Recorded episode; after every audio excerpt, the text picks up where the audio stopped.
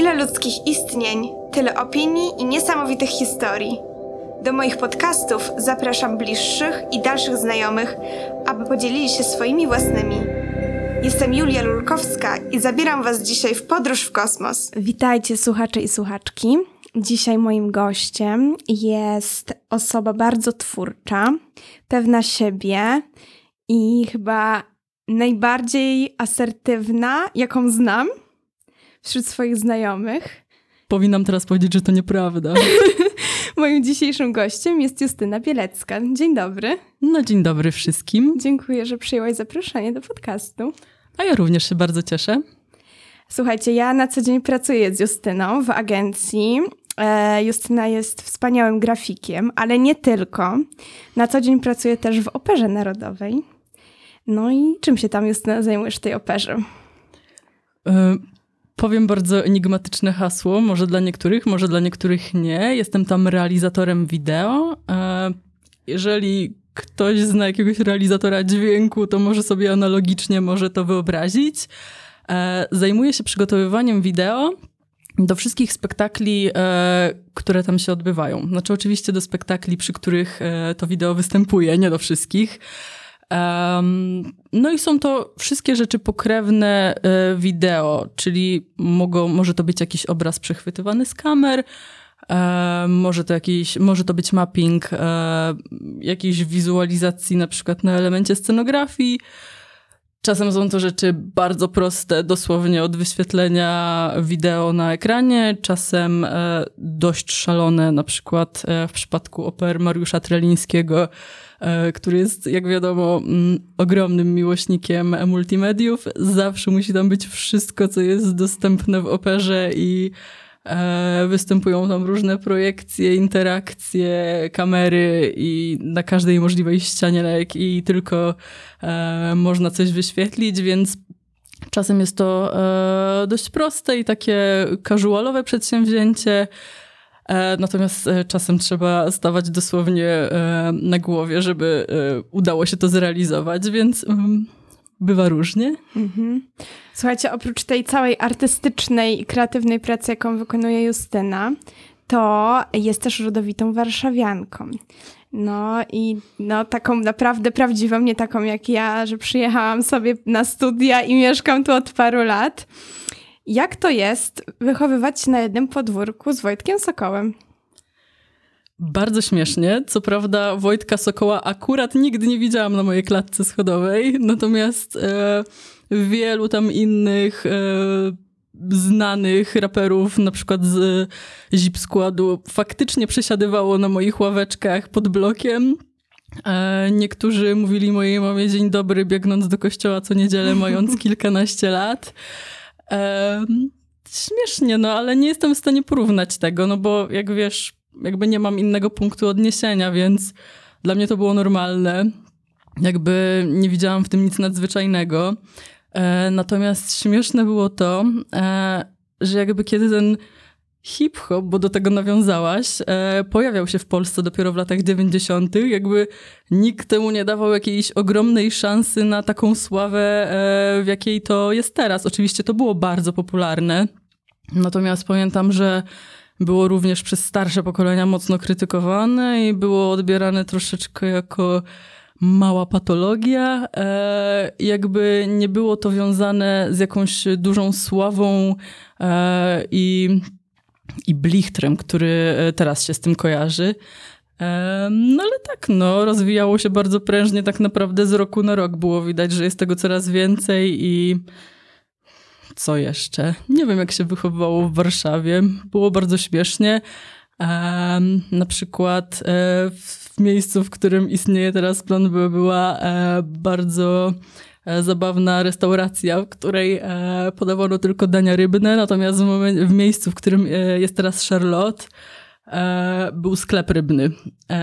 Taki perelowski, klasyczny sklep rybny z kafelkami na ścianach i na podłodze i z takimi siatkami niby rybackimi wywieszonymi na ścianach, więc...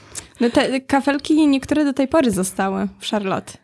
Na, jedna ściana na pewno jest cała jeszcze z tych kafelków. Nie jestem w stanie sobie przypomnieć, jak to wyglądało, więc nie wiem, czy to są te, czy, czy inne. No dla mnie to było, ja jestem osobą, która pochodzi jednak no, ze średniego miasta, nie z miasta, ale, ale jednak niezbyt dużego. 50 tysięcy mieszkańców. I jak się dowiedziałam, że nie dość, że jesteś no, taką prawdziwą warszawianką, a mało tego jeszcze wychowywałaś się przy plecu Zbawiciela, no to dla mnie no, brzmiało to jak duża egzotyka. Wydaje mi się, że to musi być bardzo niezwykłe, bo tak naprawdę od dziecka jesteś w tym centrum wszystkich wydarzeń.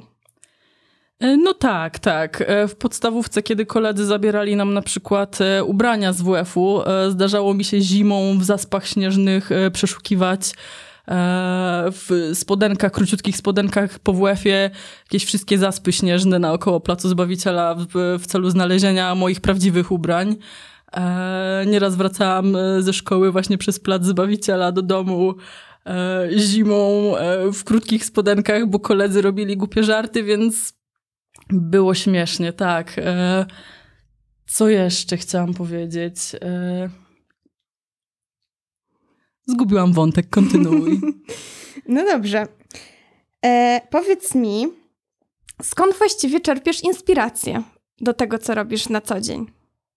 Bo to nie jest takie oczywiste. Ja ostatnio w jednej e, z rozmów z Łukaszem Jasiukowiczem rozmawiałam w ogóle o tym, czym jest dla niego kreatywność bo okazało się, że zupełnie inaczej e, to postrzegałam niż on. I nigdy się nie skonfrontowałam z wersją, jaką on mi sprzedał. Czy masz na myśli inspiracje takie generalne, życiowe? Masz na myśli sztukę? Czy masz na myśli pracę codzienną? Ponieważ ja bym to trochę rozdzieliła. To, co robię na co dzień w agencji, to jakby przepraszam wszystkich, że to powiem, e, no ale to nie są super kreatywne rzeczy i to nie jest odzwierciedlenie mojej e, inwencji twórczej, mm, tylko raczej takie rzemieślnicze klepanie tego, co klient sobie wymyśli, więc jakby tego bym e, kompletnie pod to nie podciągała. Natomiast kiedy robię swoje własne projekty, nawet kiedy robię projekty komercyjne, ale takie, kiedy ktoś mi pozwala na moją własną kreatywność, to jednak moimi wytycznymi rządzi e, minimalizm.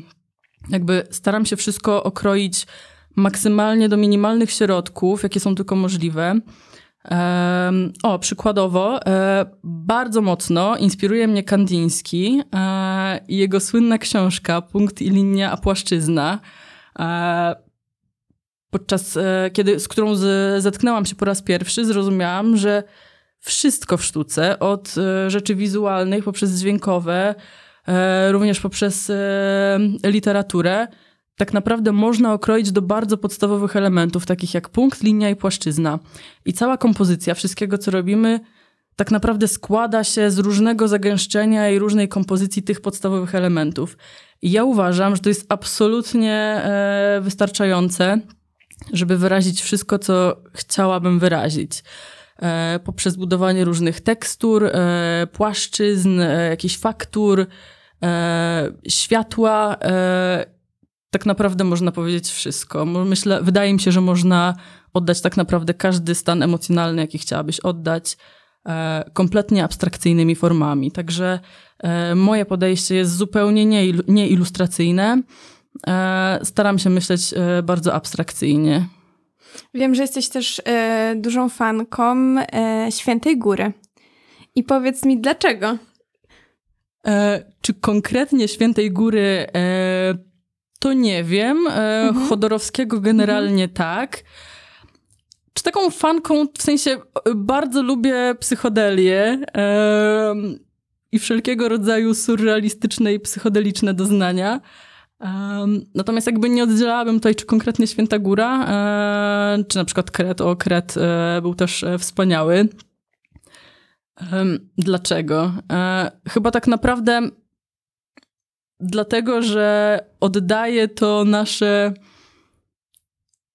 podświadome pragnienia. E, nie wiem, co na to Freud, natomiast e, poprzez siłę autosugestii e, możemy wykrzesać z siebie naprawdę kosmiczne rzeczy. Których nie bylibyśmy w stanie wykrzesać z siebie, na przykład nie będąc pod wpływem środków psychodelicznych, a jestem przekonana, że Chodorowski Eksperymentował. eksperymentował z wszelkimi substancjami e, wielokrotnie. Jeżeli nie, e, to był w takim razie niezwykłym wizjonerem i naprawdę wyjątkową osobą. Można powiedzieć, że wręcz e, to nieludzkie, żeby mieć taką wyobraźnię, jeżeli nie eksperymentował z środkami psychodelicznymi, no ale myślę, że jednak tak. Nie śledziłam jego biografii, więc nie wiem, no ale patrząc na jego twórczość, myślę, że jednak tak i to bardzo mocno. E, uważam, że e, odwaga, w sensie tworzenie tego typu dzieł to jest niesamowita odwaga, ponieważ e, odzieramy swoją wyobraźnię z najbardziej intymnych szczegółów, e, z jakichś podświadomych pragnień, e, z jakichś naszych mandrów podświadomości e, i tak naprawdę pokazujemy się kompletnie nago w cudzysłowie, e, robiąc tego typu rzeczy. W ogóle środki psychodeliczne działają na każdego inaczej, na niektórych w jakiś naprawdę bardzo płaski sposób e, na przykład, nie wiem, wz- wzmożoną ilością kolorów, czy po prostu e, eksponując wszystkie zmysły. Natomiast niektórzy przeżywają to bardzo wielopoziomowo, niemalże e, w jakiś sakralny sposób. E, No i Chodorowski zdecydowanie przykuwa to mm, na symbolikę, którą chciałby. W sensie, że nie jest to tylko wizualne. On, e, on posługuje się symbolami, e, które niosą jakieś znaczenie. E, no i stara się mm, to wszystko przekazać przy pomocy tych e, niezwykle surrealistycznych obrazów. No my dzisiaj trochę dyskutowałyśmy właśnie na ten temat e, w kontekście The Beatles, bo ja tak naprawdę kiedyś miałam bardzo okrojony e, okrojony ogląd na ich twórczość, tak naprawdę przy, przez pryzmat tych takich no, najpopularniejszych e, ich utworów i, i tego wizerunku gdzieś tam z początku kariery i jak zaczęłam swoje studia i musiałam wyrobić dodatkowe przedmioty, żeby je zdać, e, to jednymi z tych zajęć były właśnie mm, takie, które nazywały się The Beat- e, lata 60., The Beatles i ich czasy. No i tak podeszłam do nich w taki sposób na początku, że po prostu interesował mnie ten temat, stwierdziłam, że mogę czegoś więcej się dowiedzieć. I dzisiaj mogę powiedzieć, że to były najlepsze zajęcia, jakie miałam na całych moich studiach, bo były tak rozwijające, były tak ciekawe. I właśnie wtedy nabrałam tej perspektywy w ogóle na to, jak naprawdę wyglądała kariera e, The Beatles. I tak jak wcześniej byłam, byłam, zawsze lubiłam tą muzykę, ale no jednak skupiałam się na tych właśnie początkach ich kariery. Tak później jak zaczęłam odkrywać w ogóle, jak to wszystko ewoluowało, jak oni się zmieniali i jak ta muzyka zaczęła i, być coraz bardziej ich właśnie, bo też oni coraz więcej czasu e, poświęcali na rozwój samych siebie, na poszukiwanie gdzieś własnego ja. No naj, najpierw zaczął to, tą drogę e, John Lennon, później zainspirował swoich kolegów z zespołu. I faktycznie, kiedy ta psychodelia zaczęła e, odgrywać dużą rolę w ich twórczości, to zaczęło się robić naprawdę bardzo, bardzo ciekawie. W ogóle instrumenty, które oni zaczęli wykorzystywać e, w swojej twórczości, te całe kompozycje też, no nawet sam teledysk do Strawberry Fields Forever. To, to jest naprawdę no, bardzo, bardzo odleciona e, wizja i, i zaczęło mnie to bardzo fascynować. No tak, to jest tak naprawdę myślenie poza tym przysłowiowym pudełkiem. E, Zresztą e, te narkotyki w ich twórczości przejawiają się czasem niemalże dosłownie. Przykładowo kawałek Lucy in the Sky with Diamonds, co po prostu jest skrótem od LSD. Tak. No, przyznam się, że nie znam twórczości Beatlesów jakoś bardzo dokładnie. Faktycznie znam tylko te najpopularniejsze e, numery, ale faktycznie było widać, że e, z biegiem czasu to stawało się takie bardziej progresywne, bardziej takie transowe momentami, mniej dosłowne. No ale to chyba też normalne. Każda gwiazda na początku robi takie dość, e, może wręcz miałkie czasem rzeczy, e, może niektórzy się obrażą. Natomiast z biegiem czasu e, robi to coraz bardziej dojrzale i wytwórnie zaczynają pozwalać e, odkrywać artystom e, coraz bardziej siebie. Przykładowo Lady Gaga, której jestem wielką fanką, e, co również jest bardzo śmieszne w moim przypadku, bo zawsze słuchałam bardzo dziwnych rzeczy, e, bardzo eksperymentalnych e, i arytmicznych, natomiast Lady Gaga mnie zachwyciła po prostu niemalże od samego początku.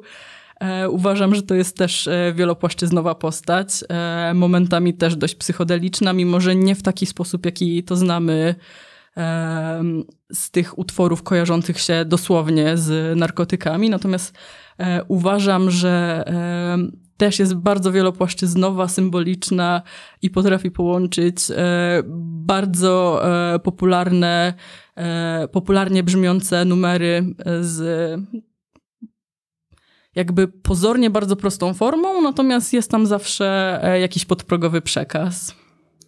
Czy jest coś takiego jak zła sztuka? Oczywiście, że tak. Natomiast jak to zdefiniować? Nie pytaj mnie, ponieważ nie wiem. Wszystko jest kwestią niestety, ale gustu. Jakby mm, tutaj też e, wmyka, e, pojawia się taki e, kontrowersyjny temat, ponieważ e, ostatnio rozmawiałam ze swoją e, przyjaciółką, która jest artystką, zajmuje się malarstwem, e, która opowiadała, że jeden kolega miał do niej pretensje, że jest bardzo egzaltowana i wyrafinowana i że krytykuje często e, na przykład jakieś dzieła e, i że ona tego nie powinna robić, bo komuś się to może podobać i on na przykład uważa inaczej, mimo że jest to osoba, która nie ma wykształcenia artystycznego, wręcz przeciwnie, dość techniczne i pozornie nie zna się na sztuce, e, natomiast ma prawo powiedzieć, co mu się podoba, co uważa za wartościowe, mimo że nie ma ku temu jakby żadnych wyznaczników, dlaczego może tak powiedzieć. Natomiast wszystko jest niestety, niestety, może i stety, e, relatywne, więc jakby w przypadku sztuki osoby, które mają ku temu e, jakieś wykształcenie, potrafią odróżnić dobrą sztukę od kiczu, bo chyba tak naprawdę tylko e, o to się rozchodzi. Natomiast ktoś, kto nie ma wyrobionego gustu, może stwierdzić, że landschaft z jakimś koniem biegnącym po plaży będzie wspaniale oddawał jego stan, aktualny stan emocjonalny i uważa, że to jest najwspanialsza rzecz, jaką kiedykolwiek widział. E, No nie możemy oczywiście tego zabronić. Natomiast, no czym jest sztuka? tak naprawdę, mm, może to też będzie kontrowersyjne, co powiem. Natomiast, szczerze mówiąc, e, jest to nic innego jak jakiś zbiór wytycznych e, białych, uprzywilejowanych ludzi, którzy wymyślili to x lat temu e, i do tej pory decydują, e, co tą dobrą sztuką jest lub nie. Mm, no ale też może warto zadać sobie pytanie, czym jest ta sztuka, z czego ona się składa i jakby jakie są te elementy, które wpływają na to, czy ona jest dobra, czy zła. E, no wydaje mi się, że, znaczy to jest oczywiste, że e, jakby treść i forma. Ale czym jest ta forma? No forma to przede wszystkim warsztat plus jakiś styl. E, jakiś artysta może kompletnie nie mieć warsztatu, ale ma coś y, bardzo ciekawego do przekazania. Natomiast jeżeli nie będzie miał tego warsztatu, no to ta sztuka prawdopodobnie nie będzie tak dobrze odczytana, jak mogłaby być, gdyby ta osoba była bardziej świadoma swoich, e, swoich umiejętności. I może być też na odwrót, jakby ten warsztat może być wspaniały, super wyrafinowany i wypracowany wieloma latami e, ciężkiej pracy. Natomiast jeżeli nie będzie to przedstawiało żadnej konkretnej treści, no to trudno też to nazwać dobrą sztuką. To będzie po prostu wyrob, wyrobnictwo. E, no ale Witkacy powiedział, że e, sztuką e, jest wszystko, co nam się podoba, więc e, taka jest moja odpowiedź. Mhm. Powiedziałeś, że e, coś może być, nazwijmy taką wysublimowaną sztuką albo kiczem. Czy to oznacza dla ciebie, że kicz nie może być sztuką? E, Wydaje mi się, że sztuka wynika ze świadomości. Jeżeli coś jest kiczowate w formie, ale jest to kontrolowany kicz, bo artysta miał taki zamysł i jakby świadomie posługuje się taką formą, no to jak najbardziej. Ale ja też jestem trochę z takiej szkoły, w cudzysłowie szkoły, e, konceptualnej, że e, jeżeli ktoś ma jeżeli ktoś potrafi e, teoretycznie obronić swoją pracę, nawet jeżeli będzie pisuarem, jak w przypadku e, Duchampa, e, no to jak najbardziej to sztuką będzie. Tylko oczywiście tu kłania nam się konceptu, konceptualizm, a nie mm, tradycyjna sztuka, czy sztuka w tradycyjnym znaczeniu. E, więc jakby wydaje mi się, że w sztuce jakby nieodłącznym elementem jej wartości jest e, również ten element intelektualny, nie tylko forma. Bo właśnie, y, no ja nie jestem ekspertem od sztuki. Lubię sztukę. Ja również nie. Ja lubię sztukę i lubię ją pochłaniać, lubię się nią otaczać, no ale ekspertem nie jestem. I dla mnie są, trosz, są dwa rodzaje sztuki, albo też może dwa podejścia do sztuki, nawet w obrębie mojej postaci, czyli sztuka, która mnie cieszy po prostu przez samą formę, bo patrzę na nią i, i po prostu daje mi jakieś emocje. Stwierdzam, że jest piękna, interesująca, nawet brzydka może być, ale po prostu dostarcza mi jakieś emocje. A może być też sztuka, którą rozumiem przez kontekst. Czyli, nie wiem, mam jakiś kwadrat, tak? No nie wiem, no, no dosłownie czarny kwadrat. Malewicza. No na przykład. tak. E, I ja znam kontekst. Ja znam życiorys artysty i to mi dużo daje. I ja wtedy mam taką pogłębioną analizę, ja jestem w stanie w, w tym momencie się mm, w jakiś sposób połączyć z artystą.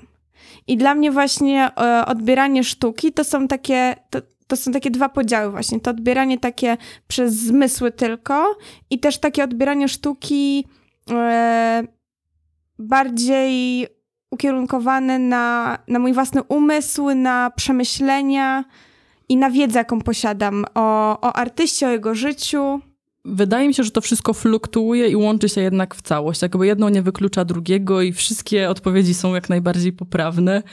Eee, no, Tatarkiewicz wydał przecież e, ileś tomiszczy na temat e, teorii sztuki, dzieje sześciu pojęć, czyli tam piękno, twórczość, przeżycie estetyczne, nie pamiętam wszystkich.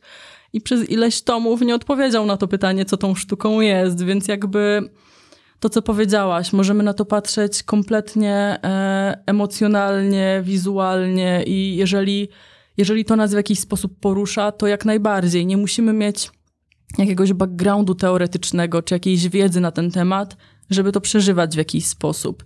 E, myślę, że tutaj świetnym przykładem może być Rotko. E, to również jest e, coś, co najbardziej do mnie przemawia, czyli linie, płaszczyzny i wielkie czernie, które nie przedstawiają nic, ja tam widzę wszystko. E, myślę, że to również jest trochę psychodeliczne, mimo że e, nie jest to psychodelia e, również w takim klasycznym wyobrażeniu. Natomiast Rotko, który tak naprawdę robił wielkie płaszczyzny koloru, i był niesamowitym intelektualistą. To był człowiek, który miał teorię do wszystkiego, pochłaniał książki, zanim e, dotknął pędzlem e, płótno, to zastanowił się pięć tysięcy razy, mimo że dla osoby oglądającej to z zewnątrz to są po prostu kolory. Natomiast e, jeżeli ktoś jest bardzo wrażliwy na kolor, na światło, na teksturę, to nie widzi tam tylko koloru, widzi tam jakby niuanse, widzi tam pulsującą głębię, widzi tam coś metafizycznego i zresztą taki był e, zamysł Rotko. E, jakby wszystkie jego obrazy mają być takim wręcz starożytnym, on to e, tak nazywał, takim starożytnym porządkiem, taką stabilnością i taką metafizyczną głębią i e, jakby wręcz e, zajrzeniem w duszę. I e, no jakby nie musimy mieć kompletnie żadnej teorii, żeby to przeżywać, e, tylko wrażliwość, tylko i wyłącznie. Jeśli chodzi właśnie o Marka Rotko, to ja też mam swoją historię z nim związaną. E, moja nauczycielka i też wychowawczyni w liceum, ona była wielką fanką Marka Rotko i podczas jednej z lekcji, e, to się nazywało Wiedza o sztuce? Tak, was, Wiedza o sztuce. Oglądaliśmy film o jego twórczości, jego życiu. To był taki... E, Czy to ten film, w którym e, dostał propozycję namalowania obrazu do Four, Four Seasons, Seasons tak. i załamał się psychicznie, tak. ponieważ stwierdził, że nie będzie malował do kotleta? Tak, dokładnie to był ten film. Widziałam jakieś 10 razy. Tak. I ja pamiętam, e, że no, to było moje pierwsze zetknięcie się z jego twórczością. E... No i odbiór moich kolegów i koleżanek był dosyć sceptyczny. Właśnie tak jak powiedziała moja wychowawczyni, była no, wielką fanką jego twórczości i dla niej ten film był w ogóle, no, siedziała z, po prostu z, otwarty, z otwartymi ustami, oglądała i, i cały czas coś dopowiadała, no bo też dobrze znała jego biografię. I ja wtedy mm, tak patrzyłam na, na to jego życie, na ten, na ten właściwie moment z jego życia i, i na to, co on tworzył i myślałam sobie, że z jednej strony tak, to jest zwykły prostokąt, kwadrat, najczęściej to jednak prostokąty i jakaś plama koloru, ale wzbudza to we mnie tak niesamowite emocje, że coś musi w tym być. Wydaje mi się, że właśnie to, że on wkładał tak naprawdę całego siebie e, w tworzenie e, tych dzieł, to, to później to gdzieś tam rezonuje z, y, z, y, z, z, tych obrazów i, i to tak przenika energetycznie odbiorcę. Tak, tak, właśnie e, chciałam powiedzieć, że one są takie pulsujące i wibrujące i moim zdaniem to jest trochę malarstwo do medytacji, w sensie w cudzysłowie, ja na przykład nie medytuję, więc e, nie wiem, co to znaczy. E, natomiast jest to taki obraz, e, w sensie taki artysta, e, przy których obrazach trzeba się zatrzymać na trochę dłużej, e, przede wszystkim e, skala działa e, w tego typu twórczości. Takich obrazów nie ma sensu w ogóle oglądać w internecie czy w książkach. E, to są obrazy, które mają po kilka metrów. Jakby siedząc przed takim pulsującym kolorem, dopiero odczuwamy, co ten kolor ze sobą niesie. Więc jakby myślę, że tutaj tylko rzeczywistość, w sensie tylko oglądanie w rzeczywistości tego typu obrazów ma, ma jakikolwiek sens.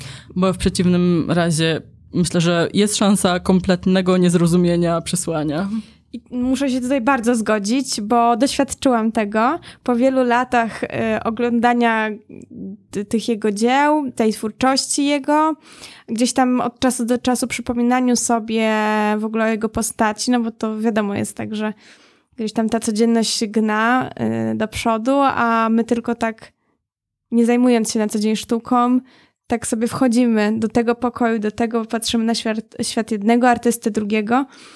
I e, podczas mojej zeszłorocznej podróży do Stanów, to właśnie no, zwiedziłam wiele galerii sztuki i, i muzeów i właśnie miałam okazję zobaczyć kilka jego obrazów i dopiero kiedy ten obraz jest umieszczony w konkretnym, w konkretnej przestrzeni, z konkretnym oświetleniem i też odbiorca, który jest umiejscowiony w odpowiednim miejscu, czy jest bliżej tego obrazu, czy dalej, czy siedzi, czy stoi, to to dopiero daje jakąś pełnię możliwości w ogóle odbioru. Ja naprawdę kilka mi dobrych minut siedziałam przed jednym obrazem i mimo tego, że była to po prostu jakaś taka głębia koloru, która z pozoru nic, e, nic nie przedstawia, to nie mogłam przestać patrzeć. No po właśnie, prostu nie sama, mogłam przestać patrzeć. Że sama powiedziałaś, tak że to głębia koloru, nie tak. płaszczyzna, więc jakby te niuanse, które tam się pojawiają, jakby same o sobie świadczą, że e, to jest wielopłaszczyznowe i, i można to odgrzebywać naprawdę e, wiele godzin.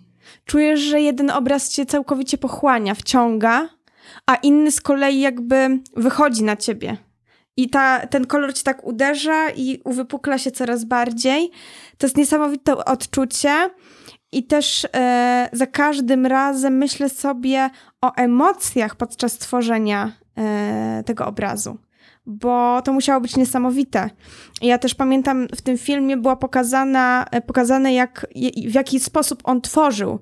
No to on bardzo dużo ekspresji wkładał w, w to, jak malował. Tak, ale jednocześnie, mimo że to była ekspresja, znaczy no tak, w ogóle ten kierunek nazywa się ekspresjonizm abstrakcyjny. Tak, tak. E, więc jakby wiadomo, że to było bardzo ekspresyjne, natomiast mimo wszystko u niego to było bardzo takie przemyślane. E, jakby to było wręcz matematyczne, mogłabym powiedzieć. Mm, przynajmniej wypadkowa tego, co, e, co robi, daje mi takie poczucie. Mhm. A myślisz, że teraz jesteśmy w trochę w takiej sytuacji, gdzie e, przez, też przez pandemię, no musimy, jeśli chcemy odbierać tą sztukę, musimy to gdzieś tam robić w swoim domowym zaciszu. No w tym momencie mamy ten komfort, że możemy wyjść do tych galerii e, czy do muzeów, no ale gdzieś w, niestety w tej perspektywie przyszłości jest to, że znowu powrócimy do tego zwiedzania online i uważasz, że to jest lepsze, czy gorsze, czy, czy w ogóle właściwe? E, ostatnio zdarzyło mi się poruszyć taki temat kilka miesięcy temu. E, w Szkole Polsko-Japońskiej Akademii Technik Komputerowych prowadziłam warsztaty dla studentów e, i tam mieliśmy panel odnośnie multimediów e, i przyszłości multimediów w teatrze głównie. I tam został poruszony temat teatru online.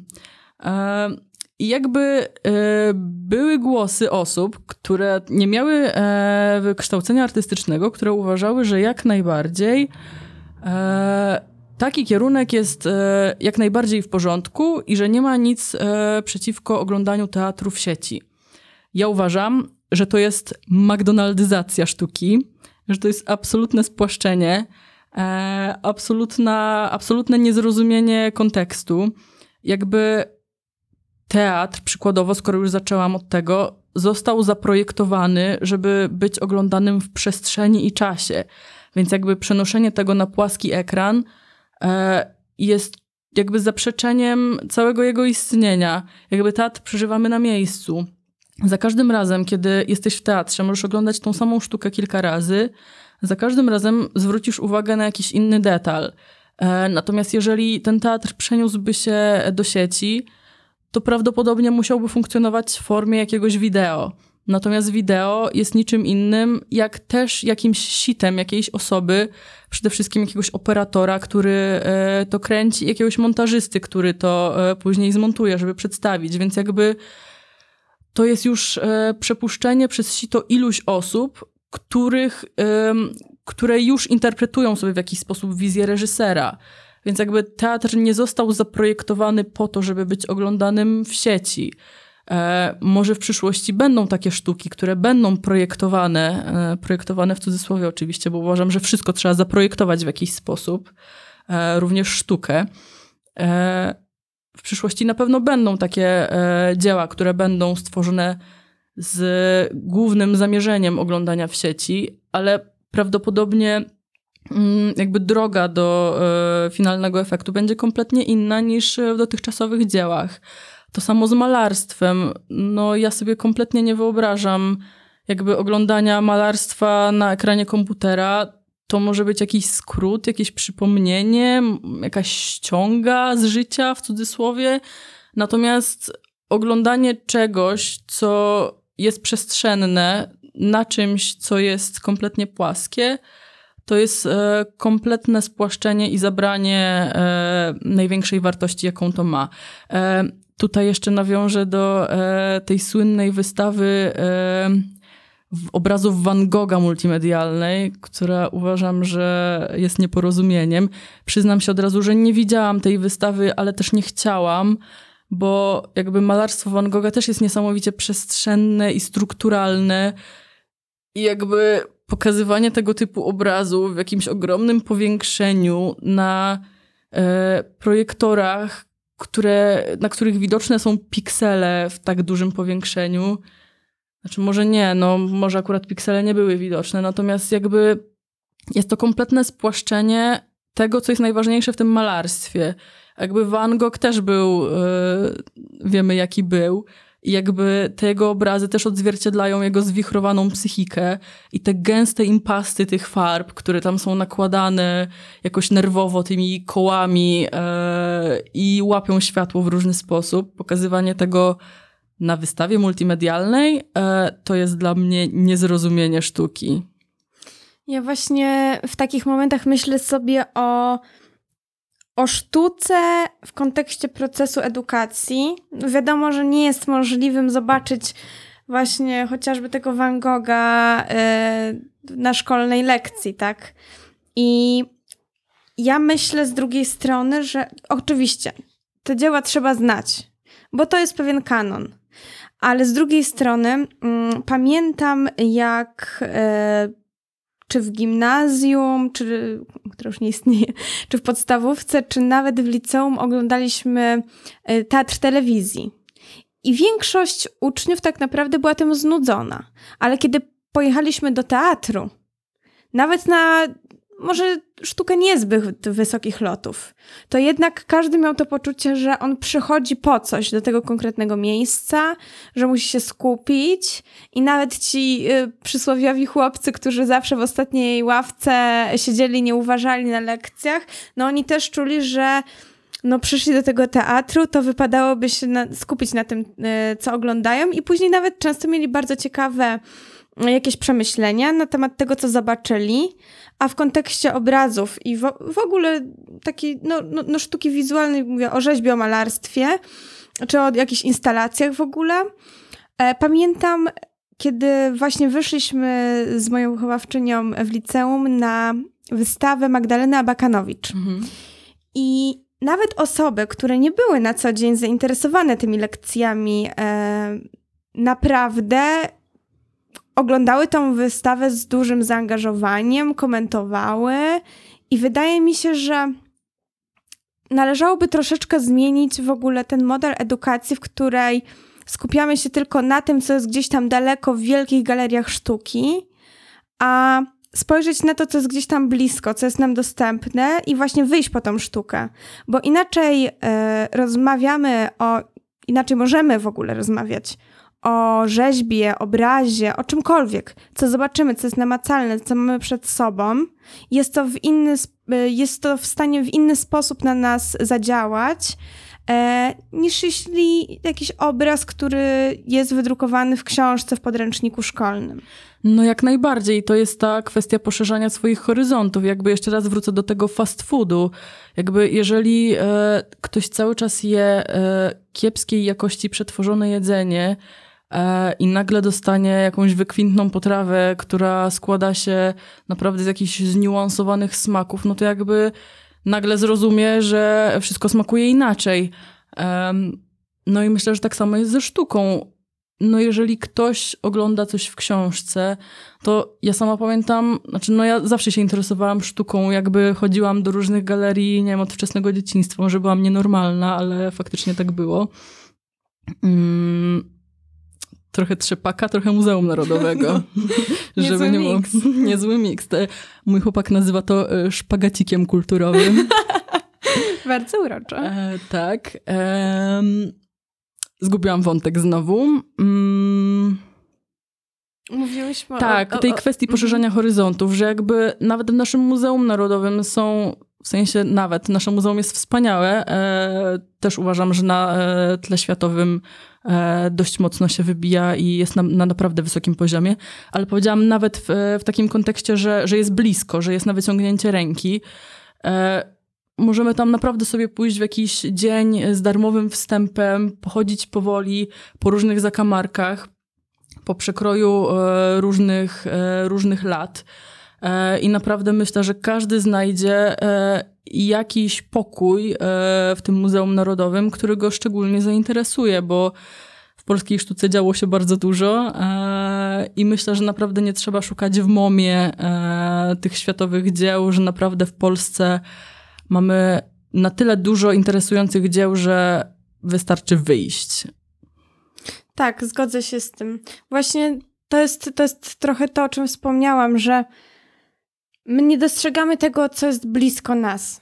A tak naprawdę bardziej prawdopodobnie, bardziej wartościowym dla nas samych byłoby właśnie wyjście po to, co jest dla nas dostępne na wyciągnięcie ręki, niż szukanie czegoś i, i zajmowanie się czymś, co jest gdzieś tam bardzo, bardzo daleko od nas. I nie jesteśmy w stanie tego dotknąć, przeżyć, zobaczyć.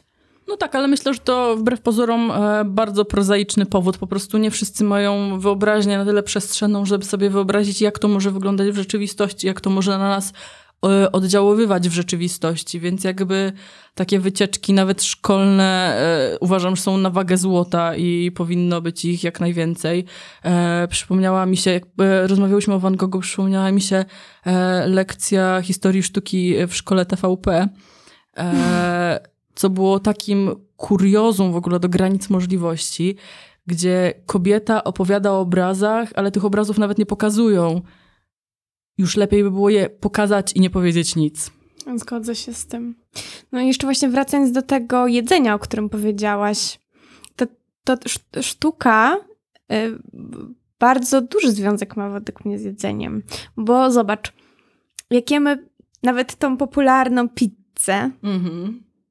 U nas w Warszawie, tu i teraz byśmy ją jadły. A, pizza, pizza to dwie różne Właśnie, rzeczy. a gdybyśmy jadły pizzę, nawet najgorszą, za jedno euro, na krawężniku, ale na, gdzieś w Rzymie, nie wiem, przy fontannie di Trevi, albo w, jakimś, w jakiejś małej włoskiej knajpce. No, to, to też siła autosugestii. Oczywiście, Myślę, że, że tak, ale czy sztuka jest, na jest tym też nie polega? dużo kiepskich włoskich knajpek. Oczywiście, że tak, tylko że właśnie to jest ten odbiór, nie? To jest, to jest ten kontekst, w którym się w danym momencie znajdujesz.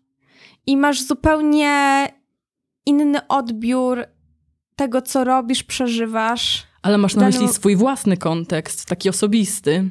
Tak, jakby też to, chodzi mi o umiejscowienie w czasie i, i z, z, tą daną rzeczą, że mm, inaczej przeżywasz to jedzenie pizzy e, w Polsce, a inaczej przeżywasz to właśnie w jakiejś małej włoskiej knajpce. Tak samo inaczej będziesz odczuwała nie wiem, spożywanie owoców morza czy ryby, kiedy siedzisz nad morskim brzegiem, a inaczej właśnie w centrum no tak, miasta. Jak, jak najbardziej. Faktycznie masz rację, nie zwróciłam na to uwagi, ale faktycznie wszystko dzieje się jakby w przestrzeni dosłownie i w przenośni. Jakby my też jesteśmy umiejscowieni w tej przestrzeni i czasie, jakby nasze samopoczucie wynikające z okoliczności, w jakich się znajdujemy, bardzo wpływa na aktualny odbiór tego i co jemy, i, i co czytamy, i co oglądamy. I, no i tak, jak najbardziej. No ale to jest chyba też ta samoświadomość, e, o której przez jakąś tam sekundkę wspomniałam przez chwilę, e, że jakby nasz aktualny stan determinuje to, w jaki sposób coś odbieramy. No i oczywiście też doświadczenie, jakby opatrzenie i obycie z czymś. E, jakby e, mam też e, taki przykład.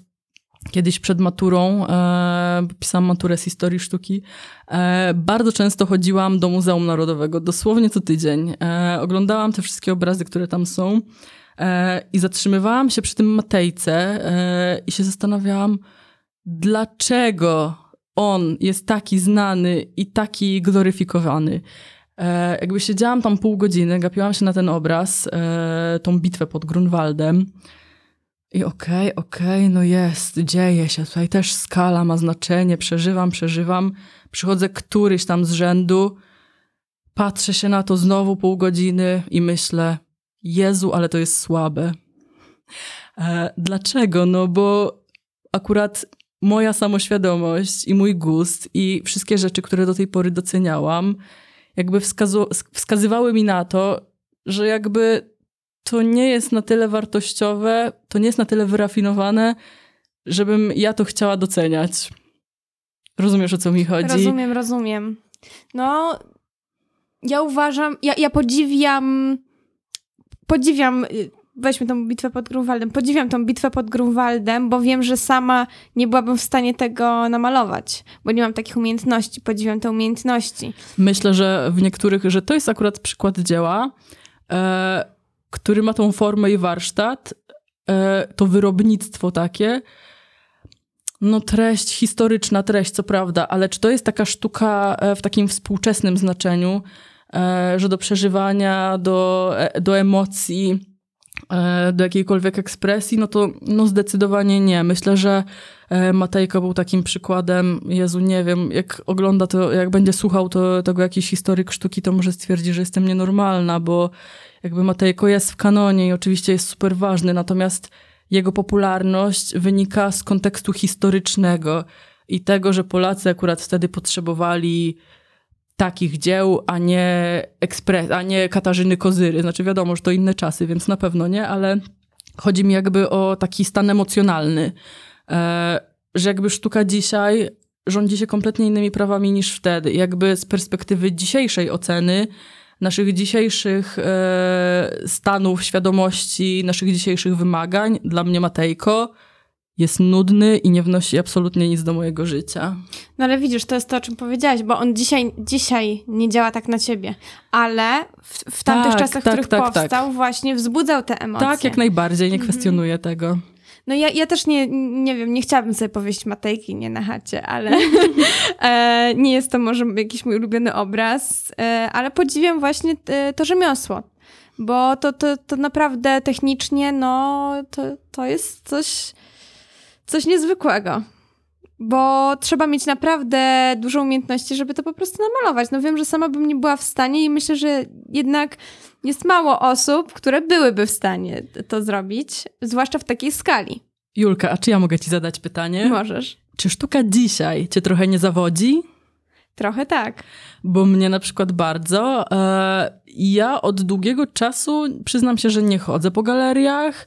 Za każdym razem, jak się wybierałam, e, to jakby nie znajdowałam nic, co bym jakoś przykuło moją uwagę na, mm, na dłuższą chwilę. E, jakby oczywiście są jakieś klasyki, e, na przykład nie wiem, w naszym CSW czy w Zachęcie, które oczywiście też warto znać typu chociażby jakaś kozyra, libera i, czy inne przykłady sztuki krytycznej, która też wynika z jakiegoś bardzo specyficznego okresu, w jakim powstały. Natomiast dzisiaj myślę, że czasy zmieniają się tak szybko, tak dynamicznie, e, jakby te, tych wydarzeń na świecie mamy tak dużo z każdej strony, że jakby sztuka trochę nie nadąża dzisiaj, mam wrażenie. Jakby sztuka dzisiaj jest e, kompletnie inna.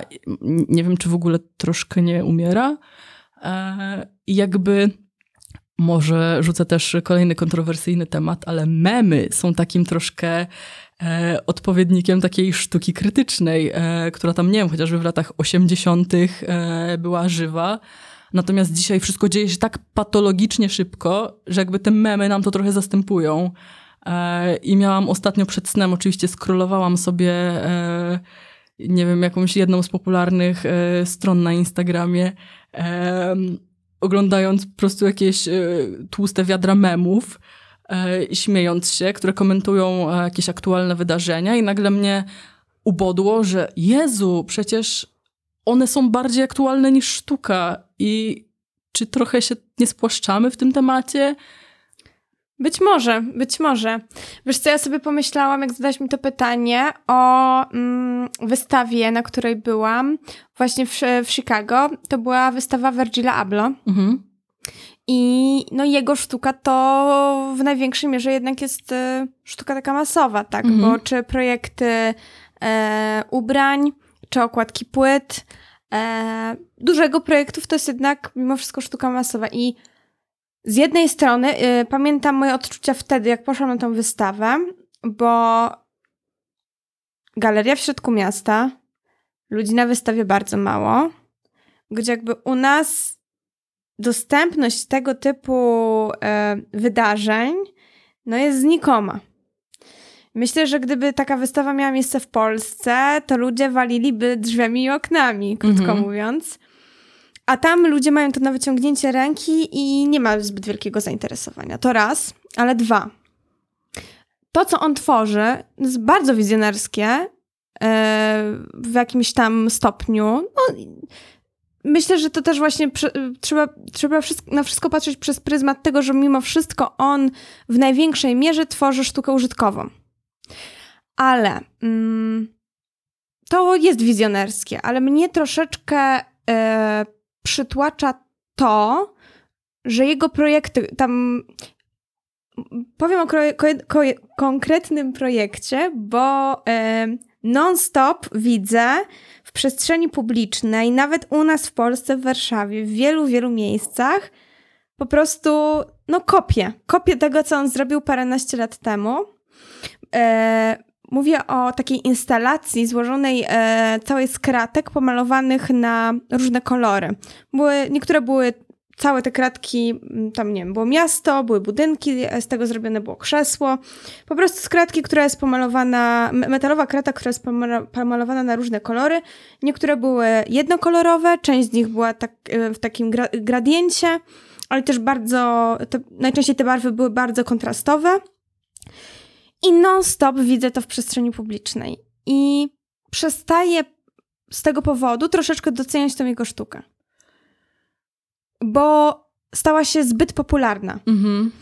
I ta jego kreatywność gdzieś tam przemawia do mnie. Jego wizja świata, jego podejście w ogóle do, do rzeczy, bo on, on bardzo, on jest świetny w rozkładaniu rze- rzeczy na czynniki pierwsze.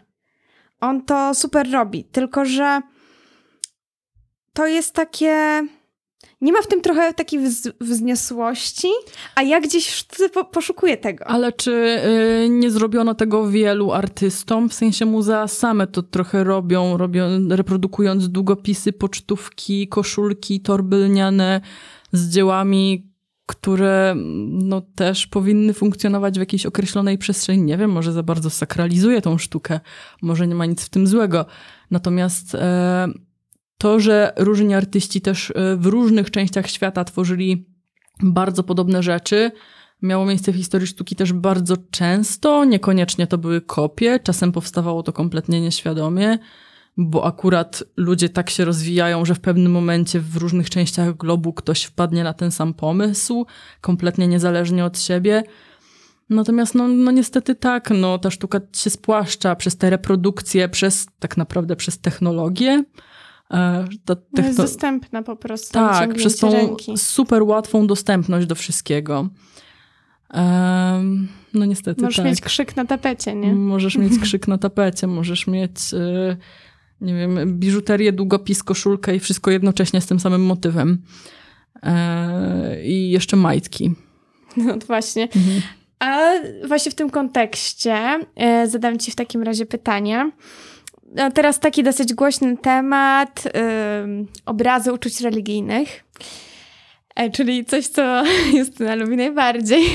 No i ja tak sobie ostatnio myślałam, no dobrze, no mamy teraz y, tą wielką aferę związaną z tęczowymi flagami. E, temat dewocjonalia.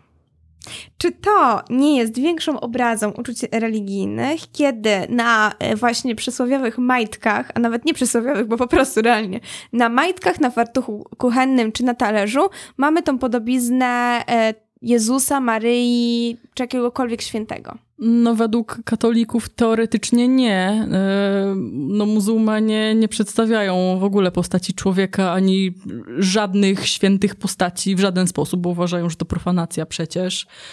No, katolicyzm jest dla mnie bardzo interesującą hybrydą, mm, no bo mimo, że jakby uważa, że wszelkiego rodzaju zabobony e, są grzechem, tak sam bardzo często, sam w sensie katolicyzm bardzo często robi tego typu rzeczy. Wczoraj e, trafiłam w internecie e, na jakiś filmik, w którym e, podczas jakiegoś tam święta, nie pamiętam dokładnie jakiego, kościelnego, w, na Kaszubach jest zwyczaj tańczenia z obrazem Matki Boskiej gdzie cztery osoby trzymają e, ten obraz i w rytm jakiejś tam piosenki po prostu e, rzucają tym obrazem, majtają na wszystkie strony. Wygląda to naprawdę komicznie, wygląda to bardzo pogańsko, wygląda to bardzo pierwotnie.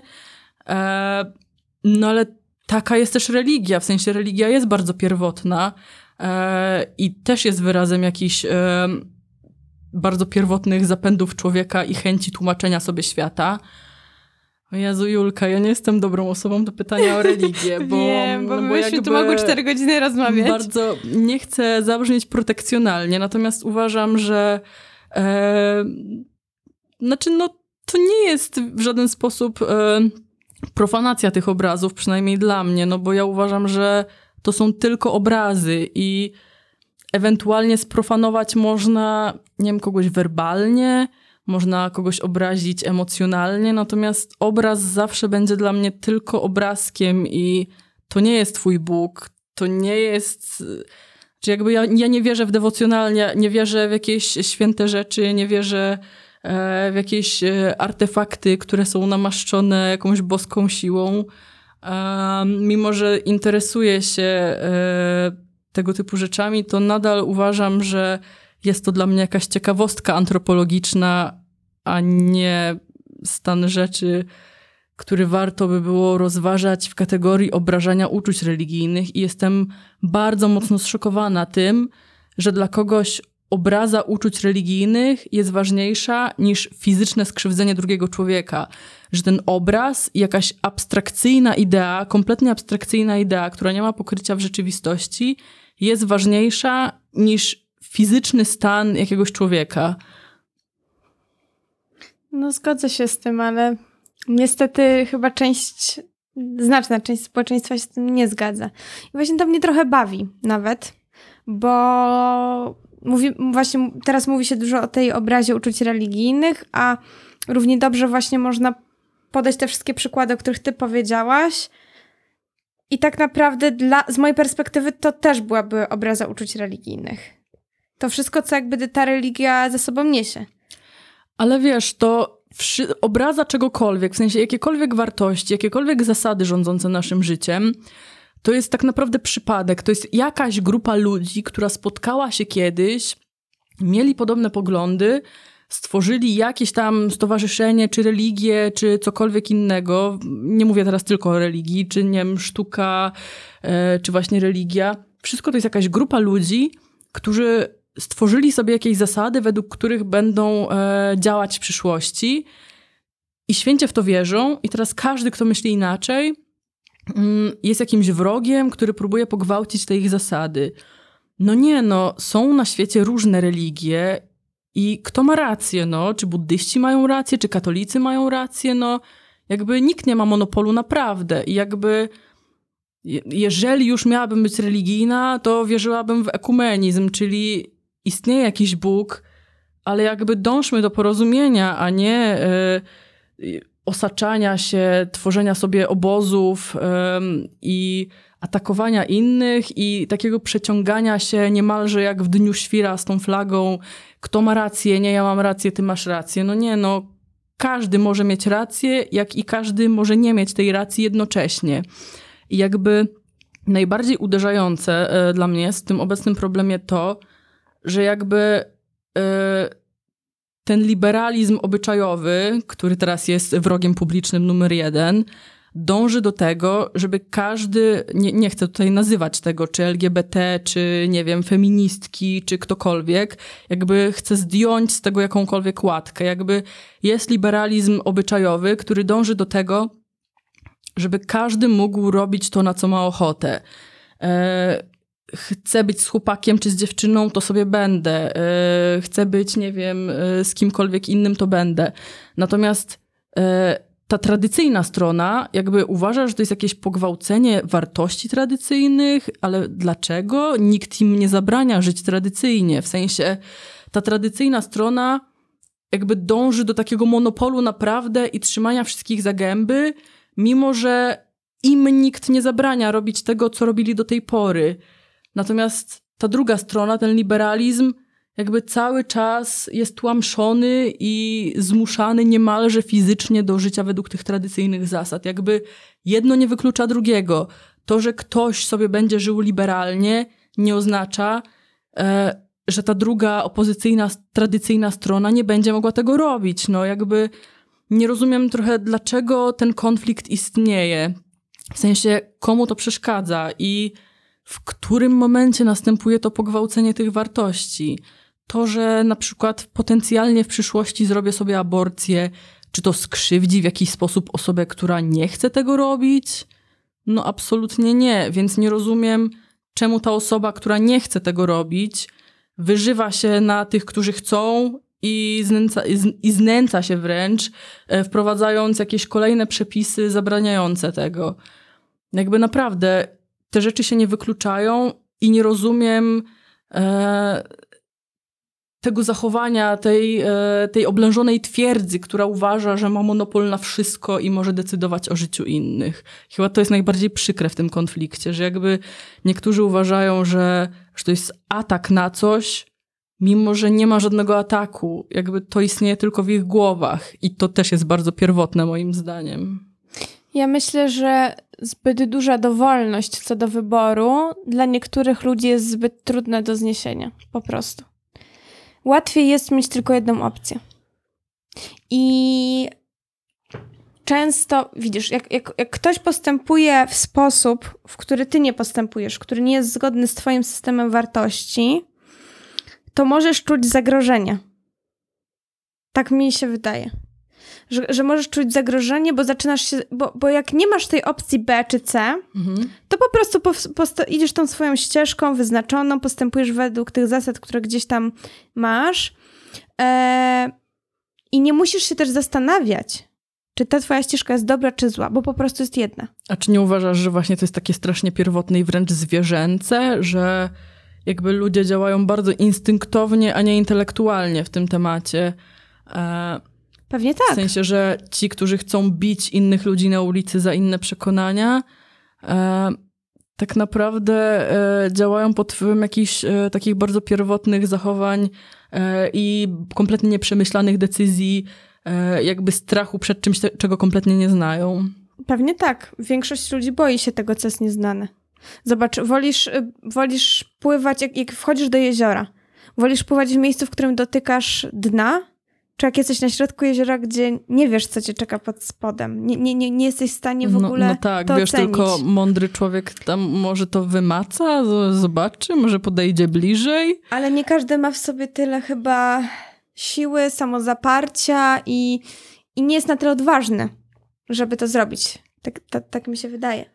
No ja cały czas jestem w szoku, że mamy XXI wiek, e, latamy na Marsa, klonujemy ludzi, e, robimy dziwne mm, rzeczy z technologią, natomiast e, cały czas jakiś święty obrazek e, czy jakiś pomnik na krakowskim przedmieściu jest ważniejszy niż postępowe myślenie.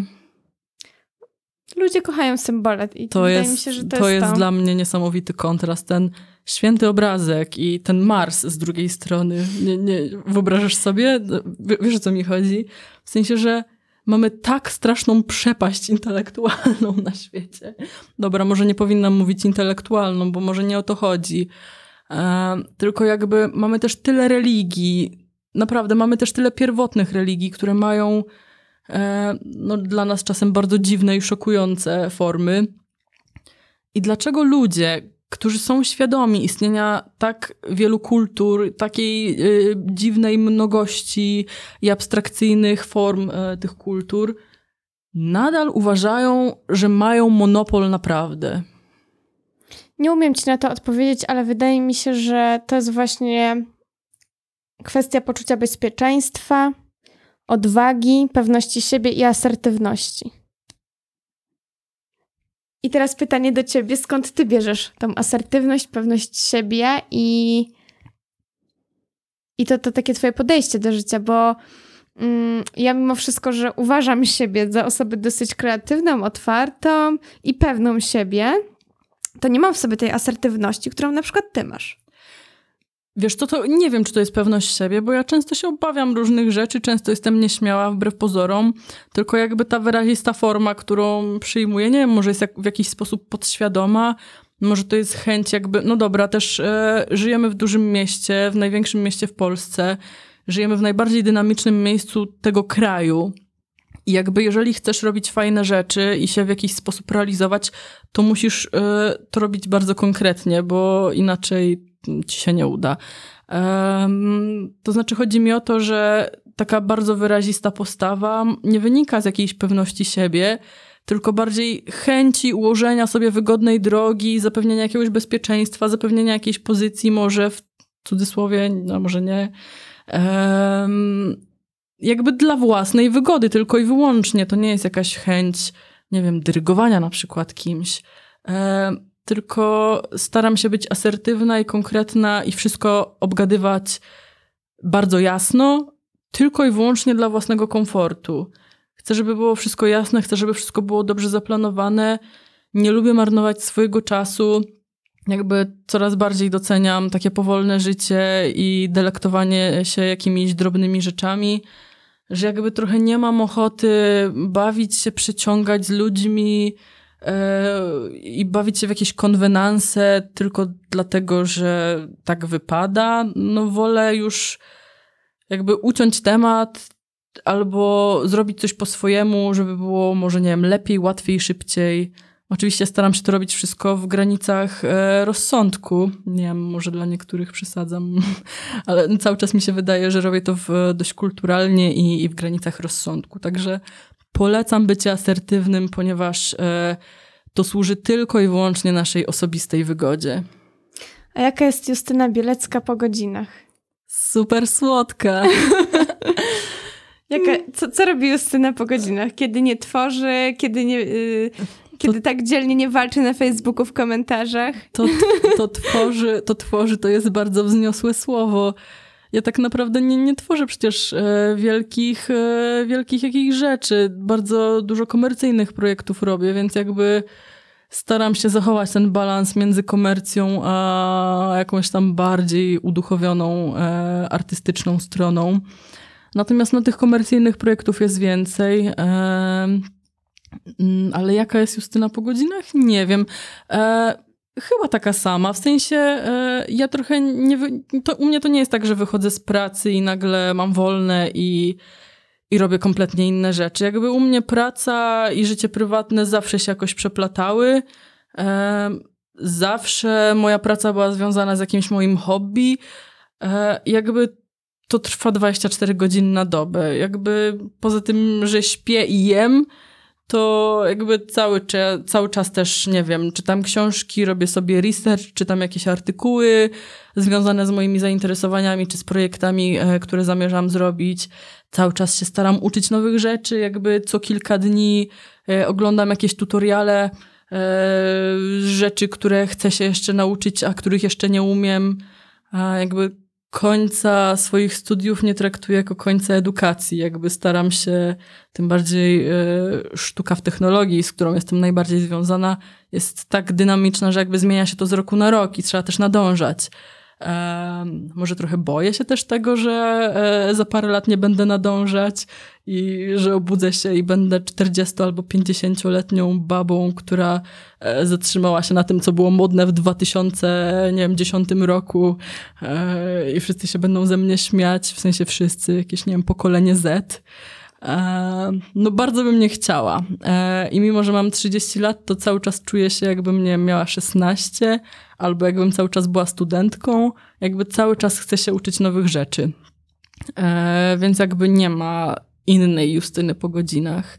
Cały czas staram się e, jednak drążyć te tematy, którymi jestem zainteresowana. Myślę, że to, co powiedziałaś, że koniec, y, koniec szkoły nie jest dla ciebie końcem edukacji, to jest bardzo niepopularne, w Polsce zwłaszcza. No tak, faktycznie niektórzy jakby kończą studia i mają pretensje, że nie znajdą pracy. E, że nie znajdują tej pracy, bo, bo jak to, bo przecież skończyli studia.